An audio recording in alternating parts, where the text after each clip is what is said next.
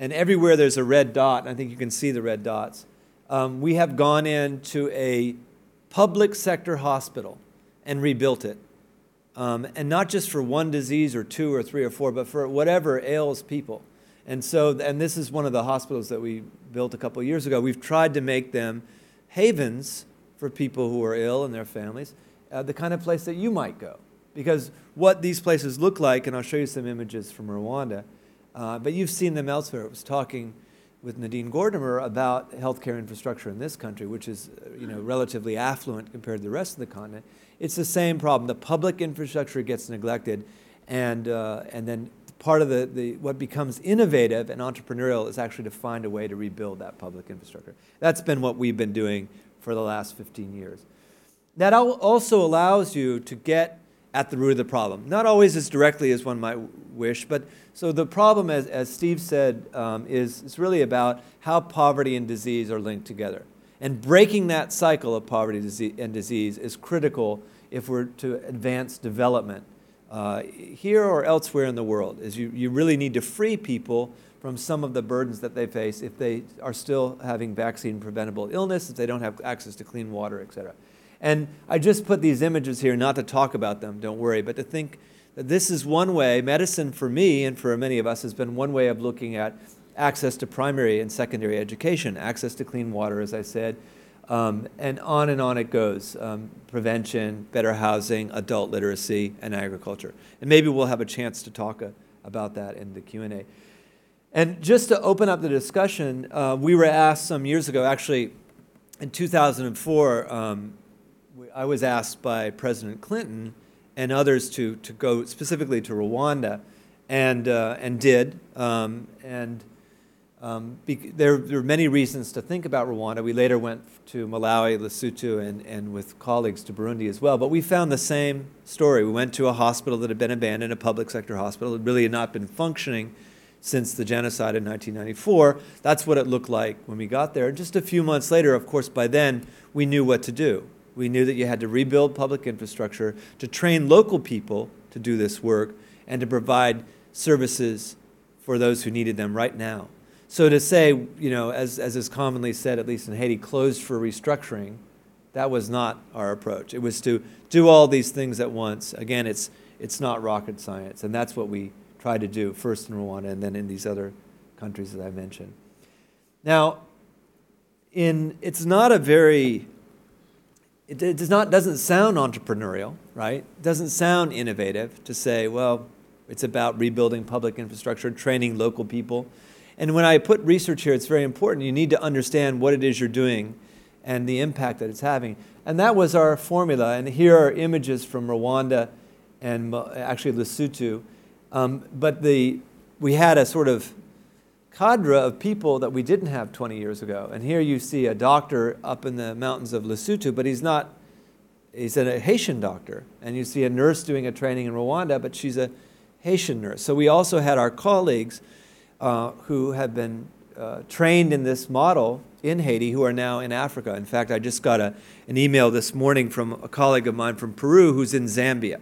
So one of the things that we're also hoping is, you know, I, I was in Chicago actually the city of broad shoulders. A friend of yours, Maggie, said this. I said it at dinner last night, but I copped it from Marjorie Benton.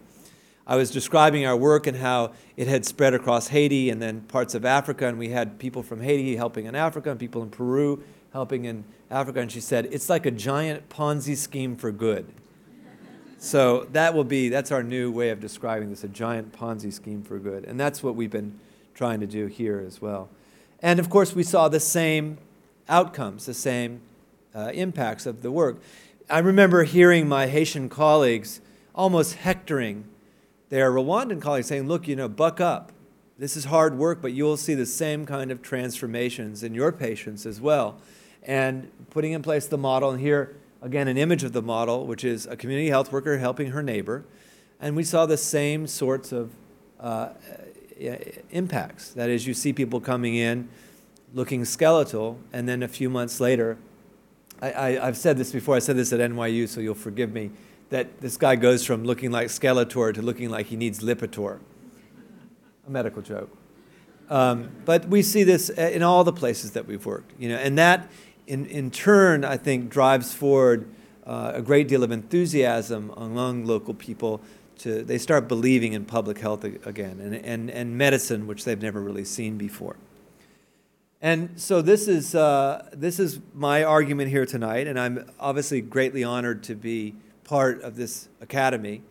And uh, it's certainly an honor also to, to be inducted here in Cape Town.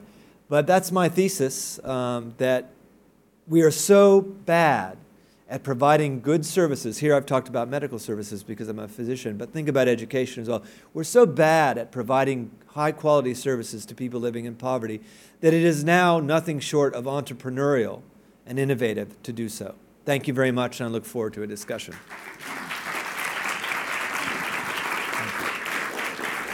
I think everyone agrees that what you've said is true, not only the fact that poverty leads to bad health and sol- solving one may solve the other.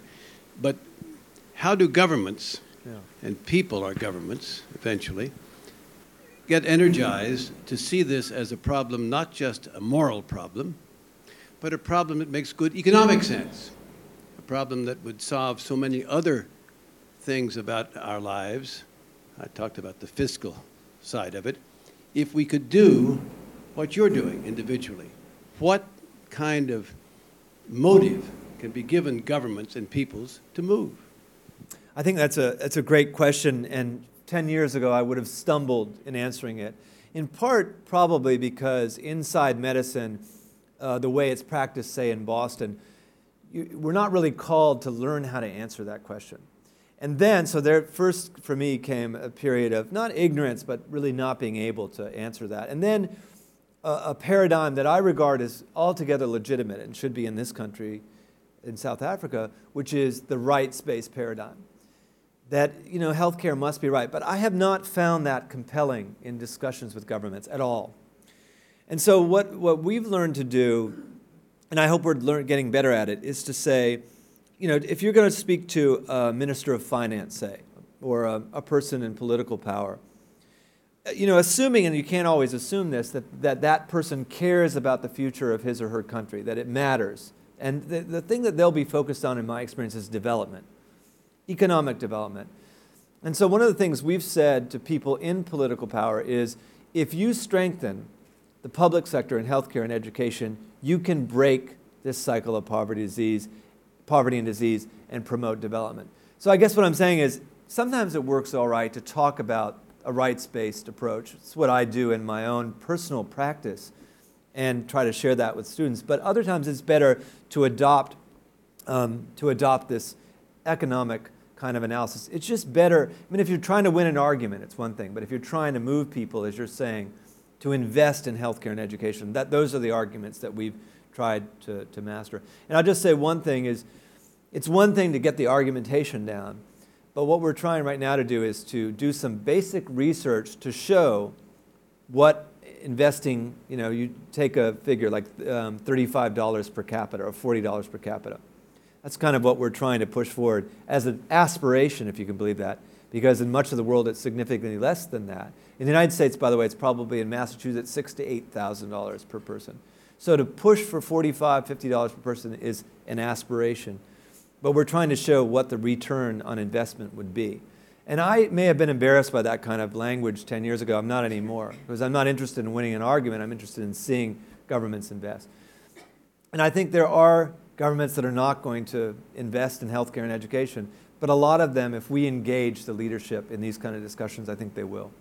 So, in other words, we have to get better at it. Uh, it's a, yeah, it's a political problem, it's a systems problem, and investments are required to get the return that they want. And I believe that a lot of people I've met in African countries, uh, the leadership, they want to see people lifted out of poverty. They may not know how to do it, they may have other motives, but it's wrong to just dismiss the public sector as corrupt um, because that, that's not been my experience. And we, we can move this forward, move the needle forward, I think, if we spend some time um, making the argument clear. Hi, thank you for speaking. It was very informative. Um, I just recently read an article, I think it was uh, maybe in Harper's or the New Yorker, saying that in the area of malnutrition, it's actually not food shortage which is the problem. Like we could f- feed the world twice over with the un- amount of food that's actually um, generated. Um, so, how should we conceptualize the barrier that exists between food production and then the transfer of those resources to individuals? And if it really is a matter of lack of monetary funds, so individuals not being able to actually purchase the food, Yeah. should we, in parallel to the work that you're doing, train individuals as entrepreneurs and as businessmen and women? Well, I mean, the short answer for that would be yes, we should. But for a clinician, and I don't know what, what's your field?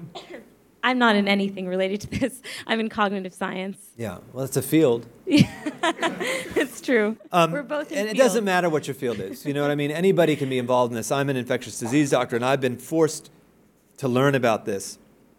And there's sort of four steps that we'd, we'd want to talk about in our line of work. One is to say, look, a malnourished child comes in, and you know, I, I was joking. I've got to stop joking about this. I said that I'm hoping to win a Nobel Prize in Science for my great discovery, which is the treatment for malnutrition is food.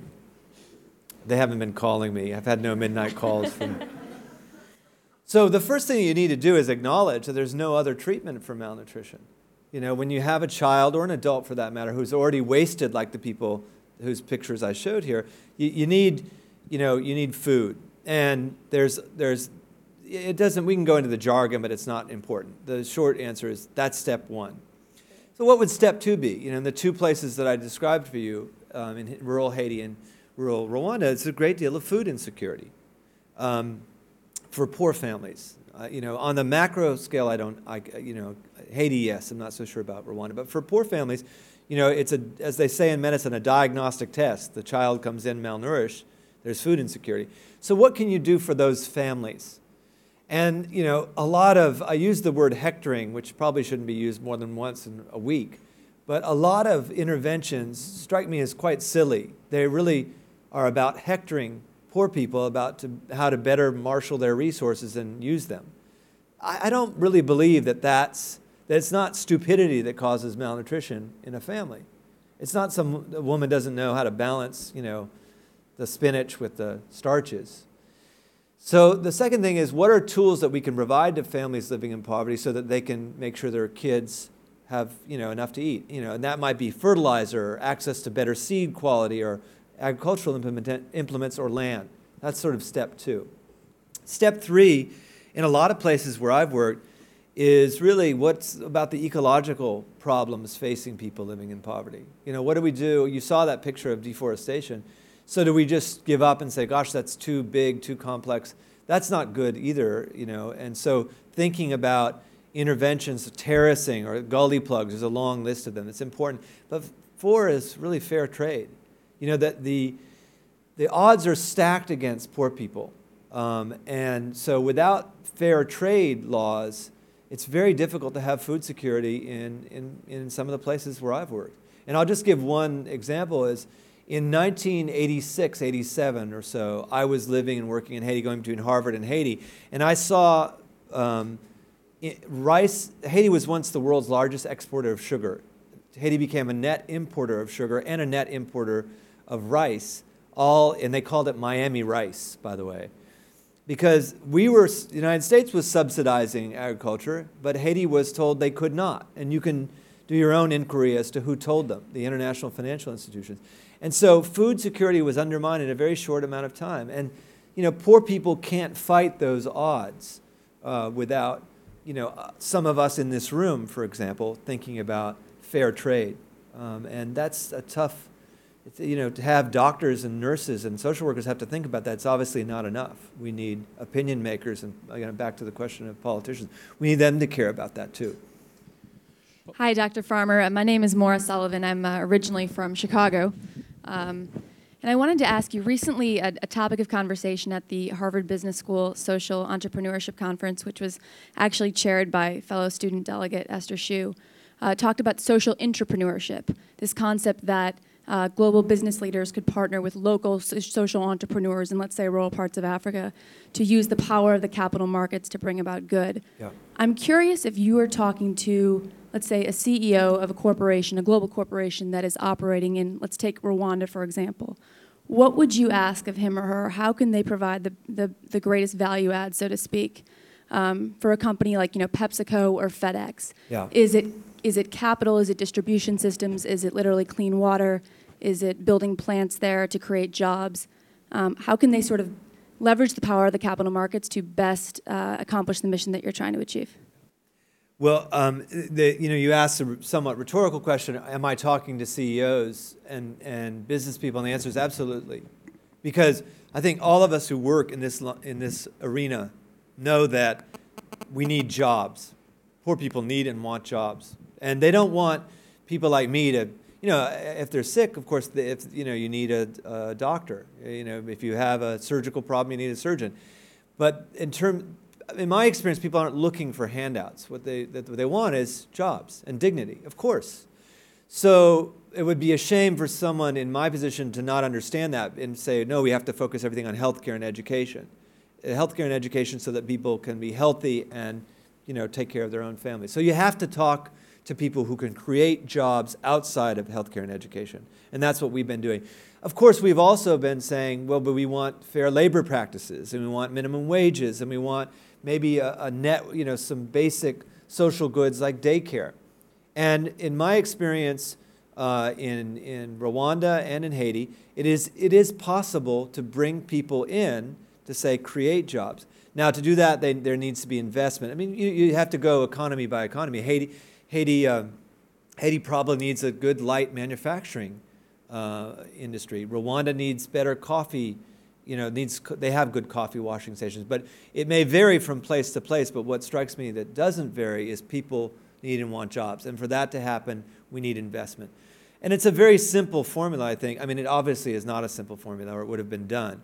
But you know, the business community requires. You know, we were talking to Ben earlier about transparency, but they want fair. They they don't want corruption, and they want fair business practices, and that seems to me a personally perfectly reasonable demand. But one of the problems is sometimes we conflate poverty with corruption. And that's another analytic error, you know, because if, you know, if, to be transparent, you need things like electricity and computers and accountants. And that's the kind of thing we're lacking in a lot of these places in rural Africa. There's no electricity, it's off the grid. And so we also need a fair chance, a fair shot at bringing in investors by saying, we need infrastructure like electricity, we need, you have to help us do that. And that's what we're trying to do um, in, in many of the places we work. We say, look, we're going to try and get people healthy so that they can work because that's what they want. Give us a hand. Help us invest reasonably and fairly. Thank you, Maura. Well, thank you very much. Thank you.